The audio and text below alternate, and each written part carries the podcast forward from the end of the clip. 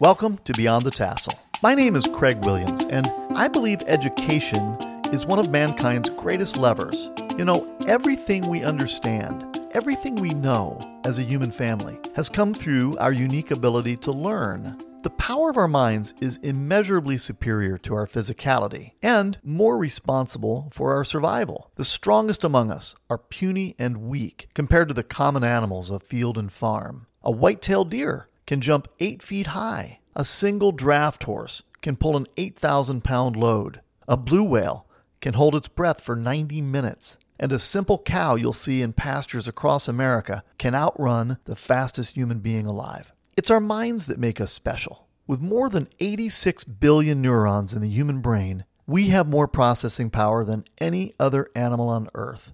Thinking, rational thought, that is our singular specialty. We cannot jump upright over an eight foot fence. We cannot pull a static four ton load. We cannot run 25 miles per hour. And we cannot hold our breath for three episodes of The Office. So our physicality is just not our real strength. This is why those of us here at Journey 12 and Beyond the Tassel are so committed to helping kids make the most of their opportunities to develop their minds. So I hope you'll stick with me week after week as I explore tips and insights to make the most of your post secondary options, specifically your acquisition of knowledge. For knowledge is power. Again, it is perhaps mankind's greatest lever, and we are here to help you make the most of it. This week, I'd like to discuss eight options students might consider after high school. The post secondary path can be an exciting thing to ponder. After all, for most of us, that moment of conversion from high school student to whatever lay beyond is among life's most pivotal moments in which we have some choice. We'll later find that there are lots of other moments that are every bit as pivotal, but at 17 or 18 years old, this is big. As I'm sure you already know, there are no two students who are identical. Some may be on a similar academic track or share a similar range of interests, but everyone possesses a unique set of strengths. Everyone has acquired their approach to life from a different set of experiences, and so every person will reasonably want to consider their future plans on the basis of who they are, how they think, and what interests them. Even identical twins we've seen aren't really identical, at least not in the academic or post secondary sense. So we don't have an automatic template for our post secondary future. Conformity has its place in life, and there are definitely times when it makes perfect sense to march exactly like the person next to you. But when it comes to charting our future, we've got to march to our own beat. We get to chart that course in our own uniquely well suited way, and it begins sooner than you'd think. Sure, the final decisions are made closer to the moment you'll don the cap and gown, but consideration of the options and the research that goes into it begins much earlier. You know, some people absolutely know what they'll do after high school from the time they're in middle school. Others haven't a clue right up to that moment they zip up their graduation gown, all of which is fine. We begin where we begin. So let us begin and do a little exploring.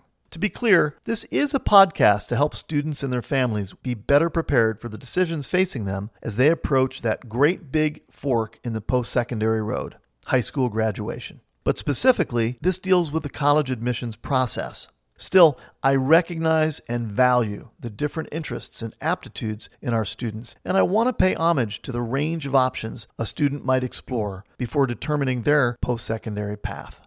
As I briefly mentioned in episode 32, my own path is a fairly circuitous one, and in retrospect, I don't think I would have had it any other way. So honor your interests, be your most authentic self and look for great post secondary fit for you. All right, on to some of the primary options students typically consider following high school, in no particular order. We see students considering enlisting for military service, entering trade schools, working on the family farm or in the family business.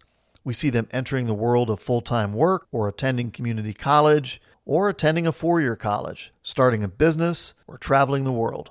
Now, there's no doubt there are other options. But these seem to be what I would call the big eight, the ones most students often consider as they approach that magical jumping off point into their post secondary future. So let's look at them. Let's flip them around a little bit, one by one, and examine some of the thinking behind each choice.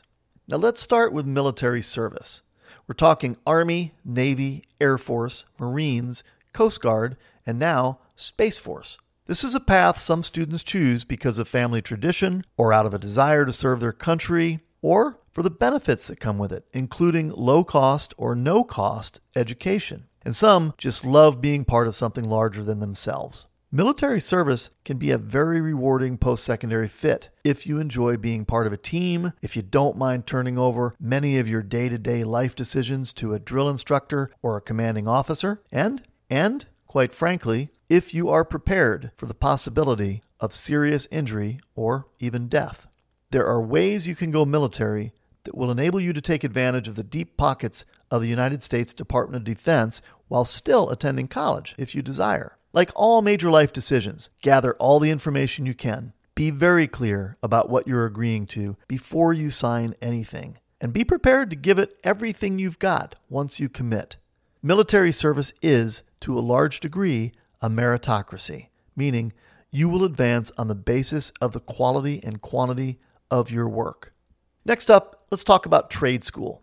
Now, this is a place where you can learn to be an HVAC tech, that's heating and air conditioning. You can be a plumber.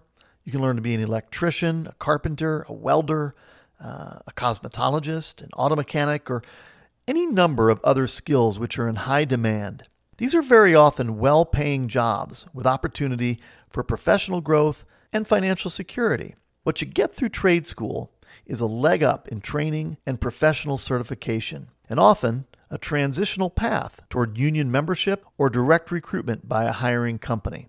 Now, if you like working with your hands, if you have some mechanical aptitude and enjoy seeing your part in a completed project, the trades may be for you. The downside may include limited options for work in your immediate area, necessitating travel or periods of time with no work. Also, because your income is largely dependent upon your health and physical condition, there is some vulnerability to work in the trades, not so common in less physically demanding work. Next up, let's talk about working on the family farm or in a family business, because for many, this really is a lifetime dream. Continuing the family legacy in agriculture, business, service, or any other economic modality can be very satisfying. This option often provides immediate, out of the gate security tons of support, the familiarity of the people you'll be working with, and all kinds of advantages in terms of possible long term ownership of the enterprise. This is a great option for people who are comfortable being part of something started by someone else that may have variable demands ranging from fun and challenging to dull and tiresome. I mean, look, you may be asked by a family member to do the hardest job on the farm for two years before you're given a chance to drive the tractor or the combine. Now, the greatest downside is usually tied to the family dynamics involved. If a family can manage through that, and that's a lot of different things, it could include egotism, envy, uh, what I call blame game itis, where everyone's pointing the finger, and the ever challenging in law subplots. Joining the family enterprise can be a great post secondary life. Some of the world's most famous global enterprises were started as family enterprises, including Tyson, Marriott, Nike, and Walmart. All right, let's move on to talk about the world of work because some students choose to enter the world of work for the sake of immediate income. And sometimes that's necessary, whether it's desirable or not. Now, sometimes it is very desirable. But we'll assume for the sake of this discussion that work is just something you'd prefer to do rather than any other option. And that's fine. The upside, of course, is the access to cash flow many young people won't see for several more years, assuming they continue their education or training. The downside is that while the cash may look good today, in many cases, it'll start to lose steam on the growth curve as compared to other options you may have. Now, once you put yourself on the path of full time work, it can be difficult to get a good toehold on other options to advance professionally. It just takes up all your time. Also, many jobs available to high school graduates with no additional training or education are often low wage jobs with limited benefits. So, unless there are very compelling reasons for doing so, such as extreme, irreconcilable financial limitations or deep, time consuming family commitments, such as that of a caregiver, we cannot really, in good conscience, recommend going directly into the workforce with no special training. All right, moving on. Let's talk about attending community college. This can be a great solution to begin an educational journey toward a four year degree or to prepare for a vocation such as nursing, welding, dental assisting, culinary arts, truck driving, or any number of other high demand jobs. If you intend to move into the world of work after receiving specialized vocational training and are prepared to see the commitment through, community college can be great. It can be a fairly inexpensive option. Or, if you're prepared to stick with a course of general studies and move into a four year program at a college or a university, this approach can be a more gentle transition from high school to a full on four year experience. And it may be a little bit less expensive depending upon your family's circumstances. We'll talk more about that in subsequent episodes. Now, the downside to a community college approach may be that you'll experience a less diverse environment. You will perhaps be subject to a statistically lower likelihood for completing your degree as you might in a four year experience. Sometimes, depending upon the college to which you transfer later, credits don't always count toward that four year degree. But learning is always good, and community colleges are wonderful resources close to home and generally quite affordable. All right, let's face it. Lots of people fantasize about starting a business. That's a lot of folks' dream. But starting a business straight out of high school is a long shot. You've got about as good a chance at launching a viable business right out of high school as you have to become a successful YouTuber. Realistically, both are long shots, but it's doable. So let's talk about it. There are lots of ways to build a business, but a successful launch does require a few key ingredients. First, you'll need a problem to solve or a need to fill. And you'll need to be able to solve it or fill it better, cheaper, or faster than whoever is solving it or filling it now. You'll need the money or capital to sustain your operation until you become profitable. And you'll need enormous amounts of energy and often creativity along with persistence to stick with it over the long haul. Small business ownership doesn't typically pay very well, and it consumes huge blocks of time. I'm talking 80, 90, 100 hours a week easily can go into starting your business. So this eliminates the bandwidth for other priorities in your life that you may want to pursue. So just be aware that it is not typically the straightest path to financial security. And full disclosure, I started a business right out of high school. But you know what? It took me years to see it through to the point where it was truly successful. So it'll test you on every level you can imagine and still leave you looking for that plate number of the truck that just ran you over. But it can be enormously fulfilling and it can lead to a lifetime of interesting experiences and tremendous success. But count those chickens before they hatch at your own risk. I want to talk a little bit about travel because traveling the world is, for most, a luxury proposition. It's not something available to the average 18 year old. But some people do it anyway. They find a way to do it. I once had a friend who worked all through the summer every year so that she could travel for the remainder of the year. As she earned good money in the work that she did during the summertime so that she could climb Mount Kilimanjaro and explore the Serengeti and other things like that. So, with travel, the upside is well, you're traveling the world and you're meeting new people from different backgrounds and cultures on the regular and you're sampling food and experiences you'll likely never encounter in your own backyard. But there is the expense of it, and there is the inherent risk in exploration of the unfamiliar. There are certainly travel companies that cater to these sorts of things, but there are also low cost hostels and other lodging that you can arrange for yourself and mitigate the high cost of international travel. The world is growing smaller every day, and we are in communications with one another across the globe as it is, whether we know it or not. Anyone who opens a chat with any major U.S. company is very often chatting with someone overseas, and the people who will be competing for some of the jobs you'll consider one day are almost always as likely to come from those countries as from our own. Travel is among the purest form of education and enlightenment, and I wholeheartedly encourage it in your lifetime. However, very careful consideration must be given to this option if you choose to embark on such an adventure straight out of high school.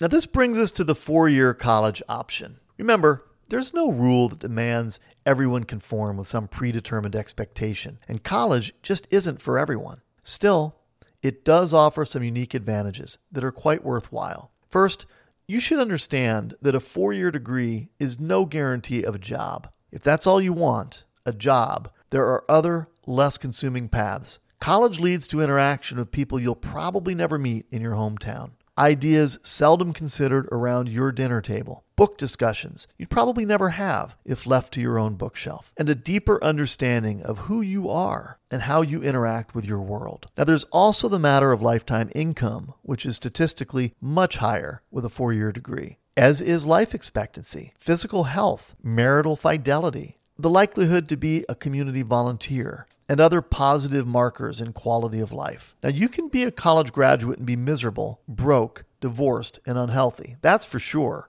But the odds are generally in favor of your not being those things. The four year college experience can provide a wonderful opportunity to learn about your world, meet a diverse range of people, prepare for and embark upon a career, and explore at depth the human condition. Listen, I will say many times in the coming weeks that we are no longer just competing for a spot at the economic table with someone from the next town over or even the next state. In the coming decades, our kids are going to be competing with the pride of Beijing, Shanghai, Kuala Lumpur, Berlin, Mumbai, and Tokyo. Make no mistake about it, the world is shrinking, and our kids' level of preparedness must be higher if we don't want them to be left behind economically. And that's why, in closing for this week, I got to tell you a little bit about John Grisham. John Grisham, who grew up in Arkansas and Mississippi, spent an awful lot of time in rural America. You may remember Grisham as the prolific author of such bestsellers as The Firm, The Pelican Brief, Time to Kill, um, Rainmaker, and The Runaway Jury. But John Grisham didn't set out to be a writer, not at all. In fact, he wasn't really sure what he wanted to do for some time. He had no intention of going to college when he was in high school. And at age 17, through one of his father's contacts, he managed to find work on a highway asphalt crew in Mississippi. It was during this time that an unfortunate incident got him serious about college.